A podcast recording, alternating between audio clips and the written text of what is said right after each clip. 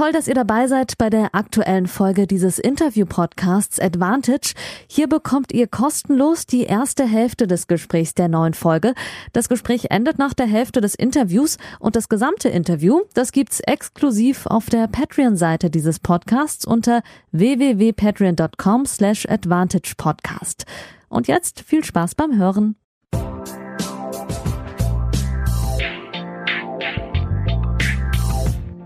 Advantage, Folge 43.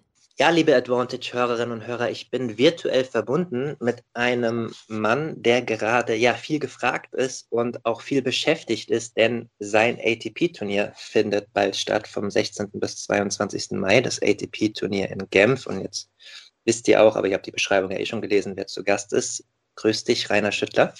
Hallo, grüß dich. Vielen Dank für die Einladung.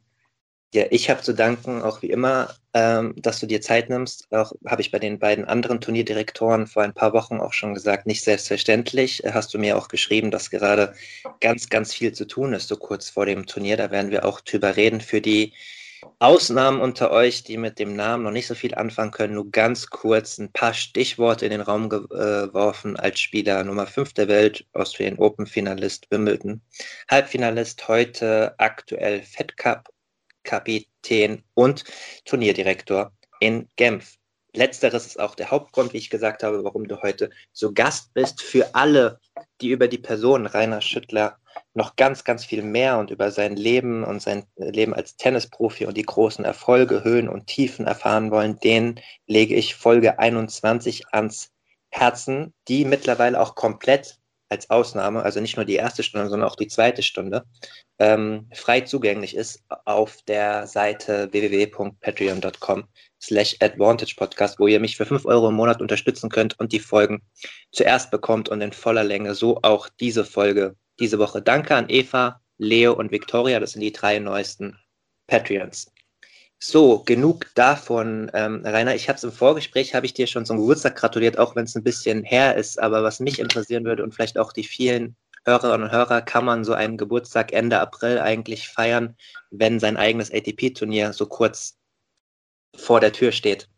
Ja, kann man definitiv, denn ich war, war zu Hause, was schon mal gut ist. Es war traumhaftes Wetter. Wir haben äh, wirklich einen super schönen Tag verbracht, haben gegrillt mit Freunden noch also es war, muss man sagen, rundum perfekt, ohne großen Stress. Und manchmal ist es ja auch gut, dass dann Freunde und Familie einmal von diesen Vorbereitungen ähm, vor, so, vor so einer Turnierwoche mal einfach mal rausnehmen, dass man mal wirklich den Tag genießen kann.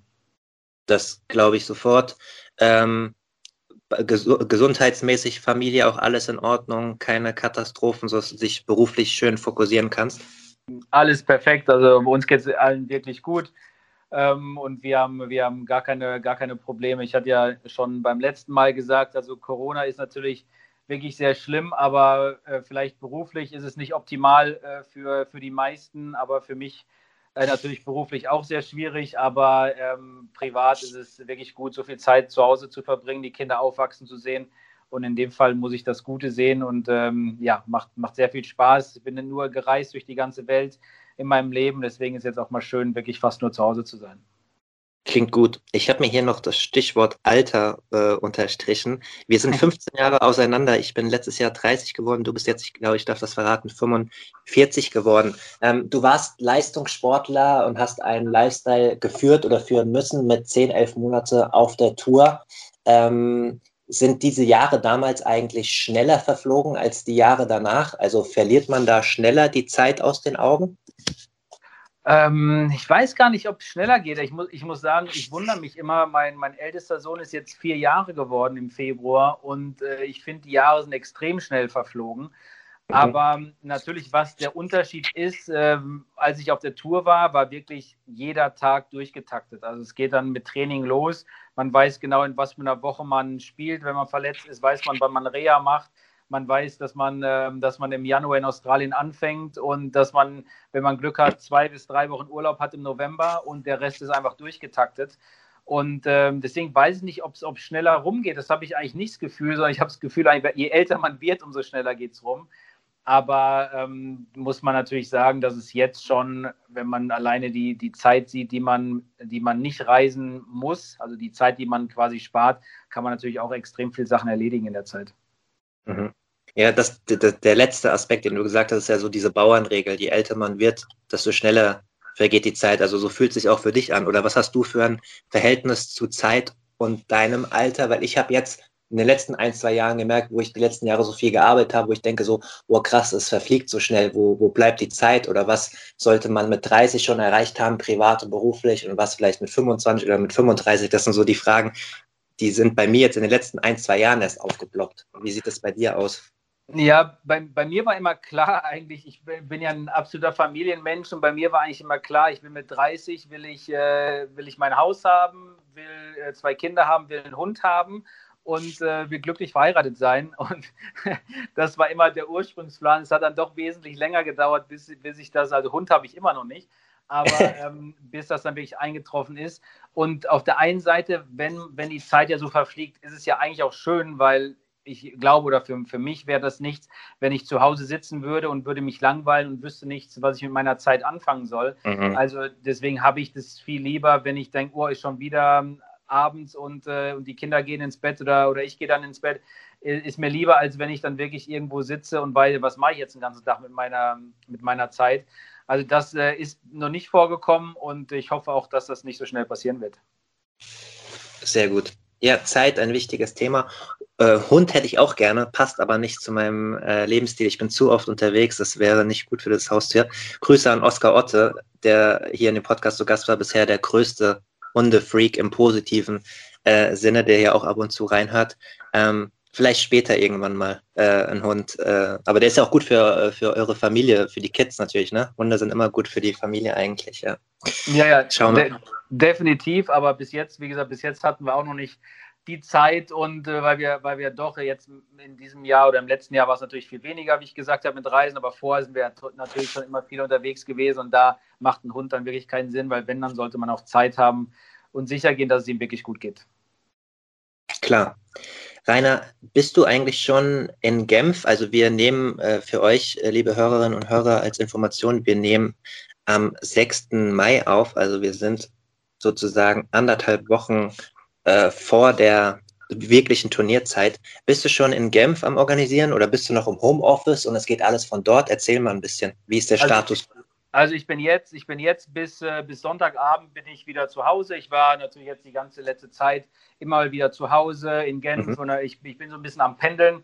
Jetzt äh, zum Glück ist das ganze Team ist, ist schon vor Ort und äh, jetzt äh, wird mit dem Auf, Aufbau haben wir gerade angefangen, also dass schon einige Zelte stehen, weil es gibt ja extrem viel, was man aufbauen muss. Jetzt die ganzen äh, von der ATP auch die ganzen äh, Regelungen mit Testen und so weiter. Also es gibt extrem viele neue Sachen, die man machen muss. Und äh, jetzt bin ich übers Wochenende bis Sonntag bin ich, bin ich nochmal nach Hause gefahren. Und ab Montag, äh, morgen geht es dann wirklich vor Ort los, äh, wo dann alles wirklich, ähm, ja, der, der, ganze Aufbau dann weiter vorangetrieben wird, weil bei uns geht es ja schon am, am Samstag, geht es ja schon los mit der Quali und am Sonntag mit dem Hauptfeld. Also ja. viel Zeit haben wir nicht mehr. Du hast dein Team angesprochen. Äh, wie groß ist das? Wie kann man sich das vorstellen? Ja, wir haben jetzt ähm, wir haben jetzt, was wir normal im Büro haben, sind wir insgesamt äh, sind wir vier Leute, die, die immer fest im Büro sind. Aber wir haben dann noch andere Leute außerhalb, die zum Beispiel auch in Madrid mit dem Turnier arbeiten, die dann äh, viele Sachen machen, die dann nicht im Büro sitzen, die so, die so, ich sag mal, mehr freischaffend sind.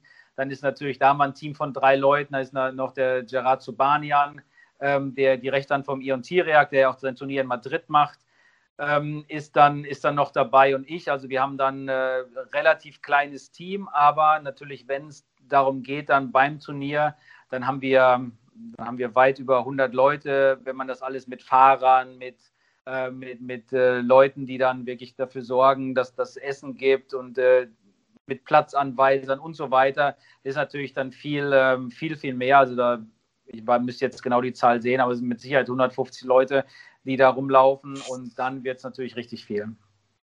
Du hast natürlich schon vor fünf Monaten in unserem langen Gespräch gesagt, dass man im ständigen Austausch mit den Behörden steht oder stehen muss. Ähm, wie sieht denn die Situation in der Schweiz und speziell in Genf, in Geneva aus, äh, was die Corona-Situation angeht? Ähm, Fälle, örtliche Behörden, sind bei euch Zuschauer, werden Zuschauer zugelassen zum Teil? Wie also, ist der Staat? Also die, äh, die Zahlen waren relativ hoch ähm, vor einigen Wochen und da muss man sagen, also bis jetzt ähm, sind auch noch keine Restaurants äh, im Innenbereich auf. Jetzt mhm. wurden vor, ähm, müsst ihr jetzt lügen, aber müsste Ende April gewesen sein. Ja, also ich glaube am 19. April sind dann Terrassen aufgemacht worden von Restaurants. Ähm, aber, aber noch kein Innenbereiche von Restaurants. Jetzt ist es so, dass, dass wir natürlich gehofft haben, dass es nochmal eine neue Nachricht gibt vor unserem Turnier, dass wir vielleicht mehr Zuschauer haben. Uns wurden 100 Zuschauer genehmigt. Das, mhm. ist, natürlich, ähm, das ist natürlich sehr schwierig, zumal äh, allein die, die Tickets für die Sponsoren das bei weitem schon übertrifft. Also das ist natürlich äh, ja, ist eine sehr kleine Nummer und wir hatten gehofft, dass, dass jetzt nochmal ein paar mehr Zuschauer erlaubt sind. Aber zurzeit haben wir 100 Zuschauer. Die Fallzahlen ähm, in, in Genf gehen auch zurück, was positiv ist. Langsam werden Lockerungen gemacht, sind sogar jetzt Fitnesscenter ist wieder aufgemacht worden, dass man, dass man wirklich trainieren kann. Äh, Terrassen bei Restaurants sind auf und wir haben jetzt äh, vor, wann war es ja, vor, vor zehn Tagen haben wir äh, genehmigt bekommen, dass wir auch auf der Anlage im Clubhaus, dass wir den Spielern Essen und Getränke ausschütten dürfen, weil vorher war eigentlich das Protokoll, dass wir die Spieler nur im Hotel in einem speziellen Raum verpflegen könnten, also Mittagessen mhm. oder Frühstück, Mittagessen, Abendessen. Und das ist jetzt äh, zum Glück vor, vor sieben oder zehn Tagen ist das ein bisschen aufgeweicht worden, dass wir die Erlaubnis bekommen haben, sogar für die Spieler auf der Anlage Verpflegung anzubieten. Okay. Ja, gerade letzteres ist ja nicht nur organisatorisch wichtig, sondern auch aus leistungssportlichen Gründen, dass die äh, Spieler vor Ort essen können und sich das zeitlich besser einteilen können, als dieses Hin- und Herfahrerei dann, ne? je nachdem, wie weit das Hotel weg ist wahrscheinlich. Ja, zum Glück ist das Hotel relativ, äh, relativ nah, es sind ungefähr mit dem Auto maximal ah, okay. ja, fünf, fünf Minuten, würde ich sagen.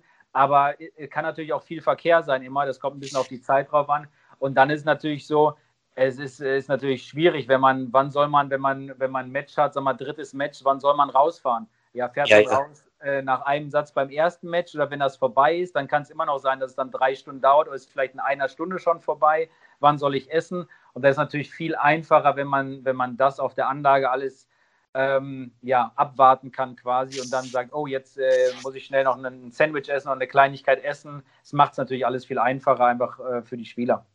Ja, definitiv. Das war das, was mir als erstes auch in den Sinn gekommen ist. Ähm, du hast die Zahl 100 genannt und das auch in Relation zu äh, den schon übersteigenden äh, Sponsorenzahlen gesetzt.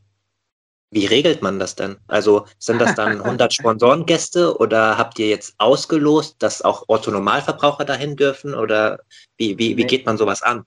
Ja, äh, wir haben das, wir haben das jetzt so geregelt, dass wir äh, sagen, wir geben nur den Sponsoren Tickets, also wir lassen mhm. gar keine, also man kann gar kein Ticket kaufen, weil wir natürlich auch ähm, letztendlich überleben wir in dieser schwierigen Zeit, ähm, überleben wir, dass, dass die Sponsoren wirklich uns den Rücken stärken und immer noch bei ja. uns sind. Und das ist natürlich auch dann irgendwie wichtig, wieder zurückzugeben. Und, und ähm, die haben uns, äh, haben uns letztes Jahr die äh, Sponsoren nicht hängen lassen, die waren wirklich äh, super unsere Rückendeckung und machen das in diesem Jahr wieder, obwohl natürlich die Zeiten für speziell für Events äh, sehr schwierig sind.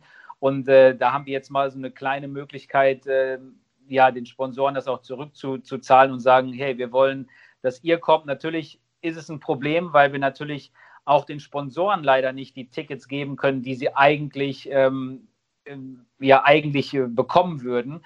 Und deswegen muss man da, wir haben das versucht relativ oder versucht für uns aus unserer Sicht fair zu machen und eine Relation gerecht zu machen. Aber ähm, bis jetzt, natürlich gibt es äh, ja, gibt's dann auch Kommentare und die hätten noch gerne mehr, aber uns wurde auch ganz klar gesagt vom Gesundheitsamt, bitte haltet diese Restriktionen ein, weil wir werden kommen, wir werden testen, wir werden schauen und wenn das nicht eingehalten wird, äh, dann müssen wir auch da Konsequenzen rausziehen. Also es ist ganz klar kommuniziert worden und äh, das ist natürlich das, was wir nicht wollen und deswegen müssen wir äh, müssen wir diese, diese Normen auch einhalten und werden wir auch tun.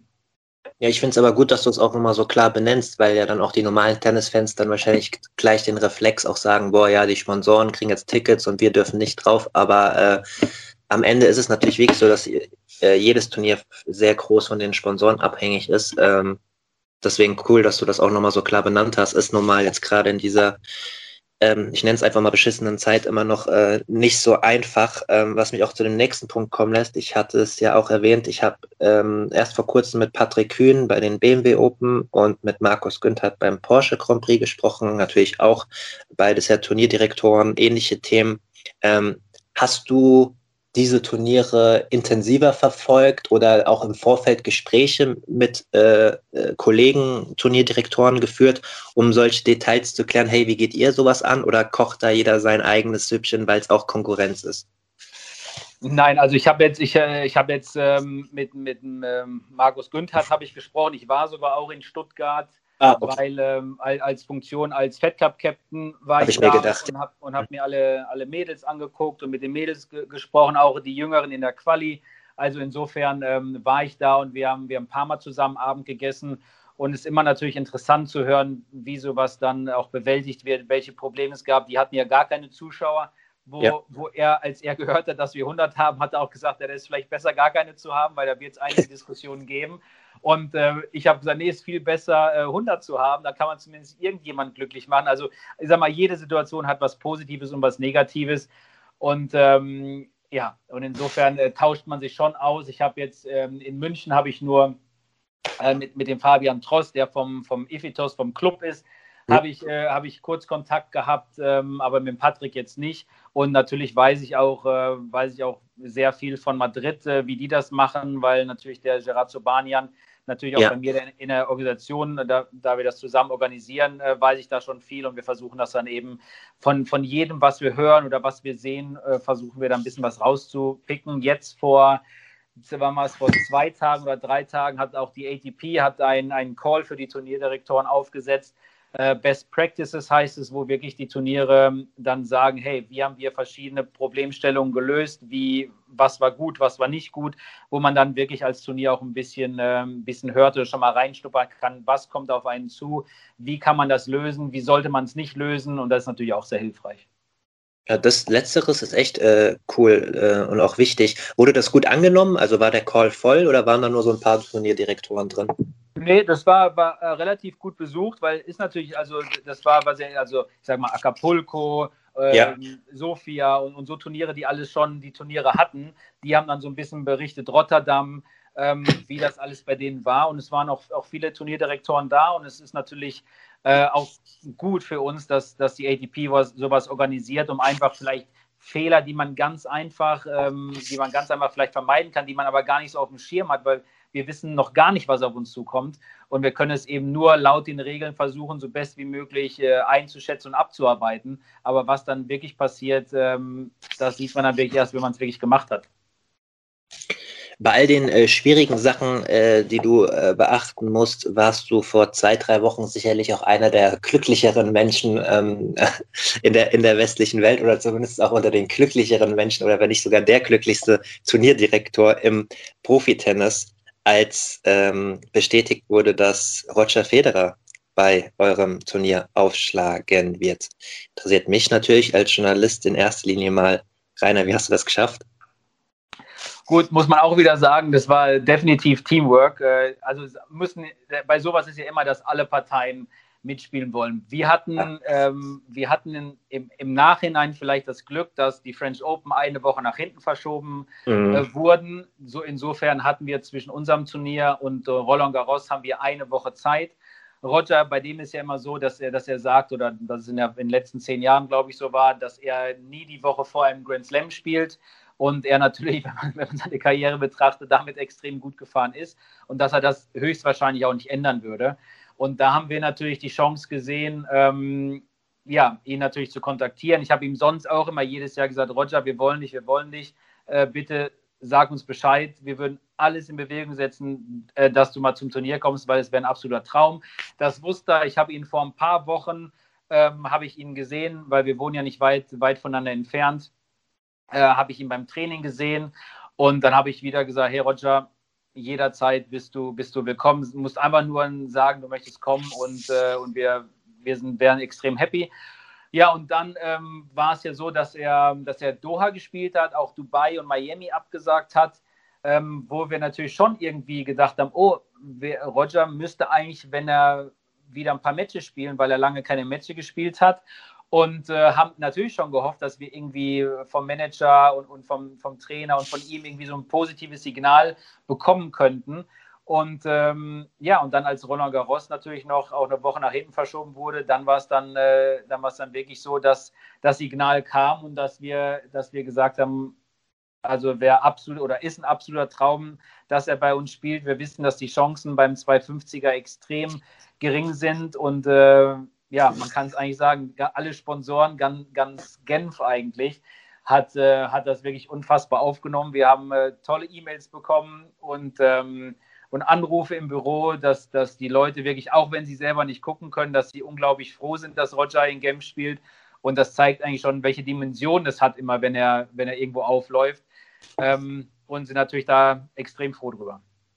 Das glaube ich. Ich wollte dich gerade nicht unterbrechen, aber was mich äh, bei, bei deiner Antwort jetzt am meisten interessiert hat, als du ihm noch bevor das mit den French Open Verschiebung war, auf dem Trainingsgelände gesehen hast beim Training und ihm das nochmal schmackhaft machen wolltest, wie hat er denn da reagiert? Also war der total zurückhaltend, so nach dem Motto, ja, lass Rainer mal reden, ich komme eh nicht? Oder gab es da schon positive Signale? Wie, wie funktioniert so ein Austausch? Ihr kennt euch natürlich schon sehr, sehr lange und Nein, ich ja hab, habe immer, ich, ich meine, beim, beim Roger macht es ja oder, oder generell macht es ja auch keinen Sinn, äh, wenn, man, wenn man versucht, jemanden zu überreden zu kommen, sondern ich habe ihm gesagt, hey Roger, du weißt, wie immer, wir wollen dich, äh, wir wären super happy, wenn du kommst und wir würden alles in Bewegung setzen, ähm, dass du kommst, das weißt du und wir würden alles äh, machen, damit du dich so wohl wie möglich fühlst, also, ja, so, so äh, ja, wohl wie möglich fühlst und dass du auch die, die besten, äh, ja, die beste Zeit für die Vorbereitung für Paris hast bei uns.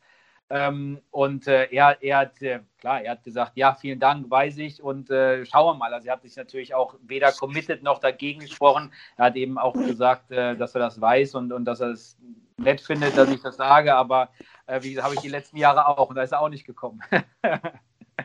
Klar, das natürlich hast du ja auch durchblicken lassen, das Timing äh, und die, die Verschiebung der French Open hat euch dann natürlich ja in die Karten gespielt. Es gibt auch Spieler, äh, denen ich mich in München unterhalten habe, die finden die Verschiebung der French Open zum Beispiel überhaupt nicht gut, weil dann weniger Pausen sind bis zu Wimbledon und man praktisch durchspielt. So hat hast du sozusagen einen Vorteil daraus. Manche Spieler sagen, das ist eher blöd. Ähm, für, für dich war das gut. Du hast die Sponsoren äh, angesprochen. Ich habe das auch die anderen Turnierdirektoren gefragt. Es ist ja ein offenes Geheimnis, dass man für Zugpferde oder große Spieler, ähm, dass da Antrittsprämien bezahlt werden. Jetzt haben wir in der schwierigen finanziellen Zeit ohne Zuschauer, wo du auch selbst gesagt hast, Sponsoren müssen einspringen, damit das Turnier überhaupt weiter stattfindet. Wie ist es denn bei so einer Mammutpersonalie, ähm, der in der Regel ja äh, kleinere Turniere nur für, sagen wir mal, 500.000 bis vielleicht sogar aufwärts spielt. Wie, wie kann man sowas denn regeln während der Corona-Zeit? Gibt es da Gentleman's Agreement? Wird da trotzdem was gezahlt? Was kannst du mir zu der Das war der erste frei zugängliche Teil der neuen Folge. Die zweite Hälfte hört ihr exklusiv auf der Patreon-Seite www.patreon.com slash advantage podcast. Dort könnt ihr mit einem kleinen monatlichen Beitrag dafür sorgen, dass es diese langen, unabhängigen Interviews ohne Werbung regelmäßig gibt und unterstützt zudem Yannicks unabhängige Arbeit als freier Journalist im Tennis-Doping- und Sportpolitikbereich.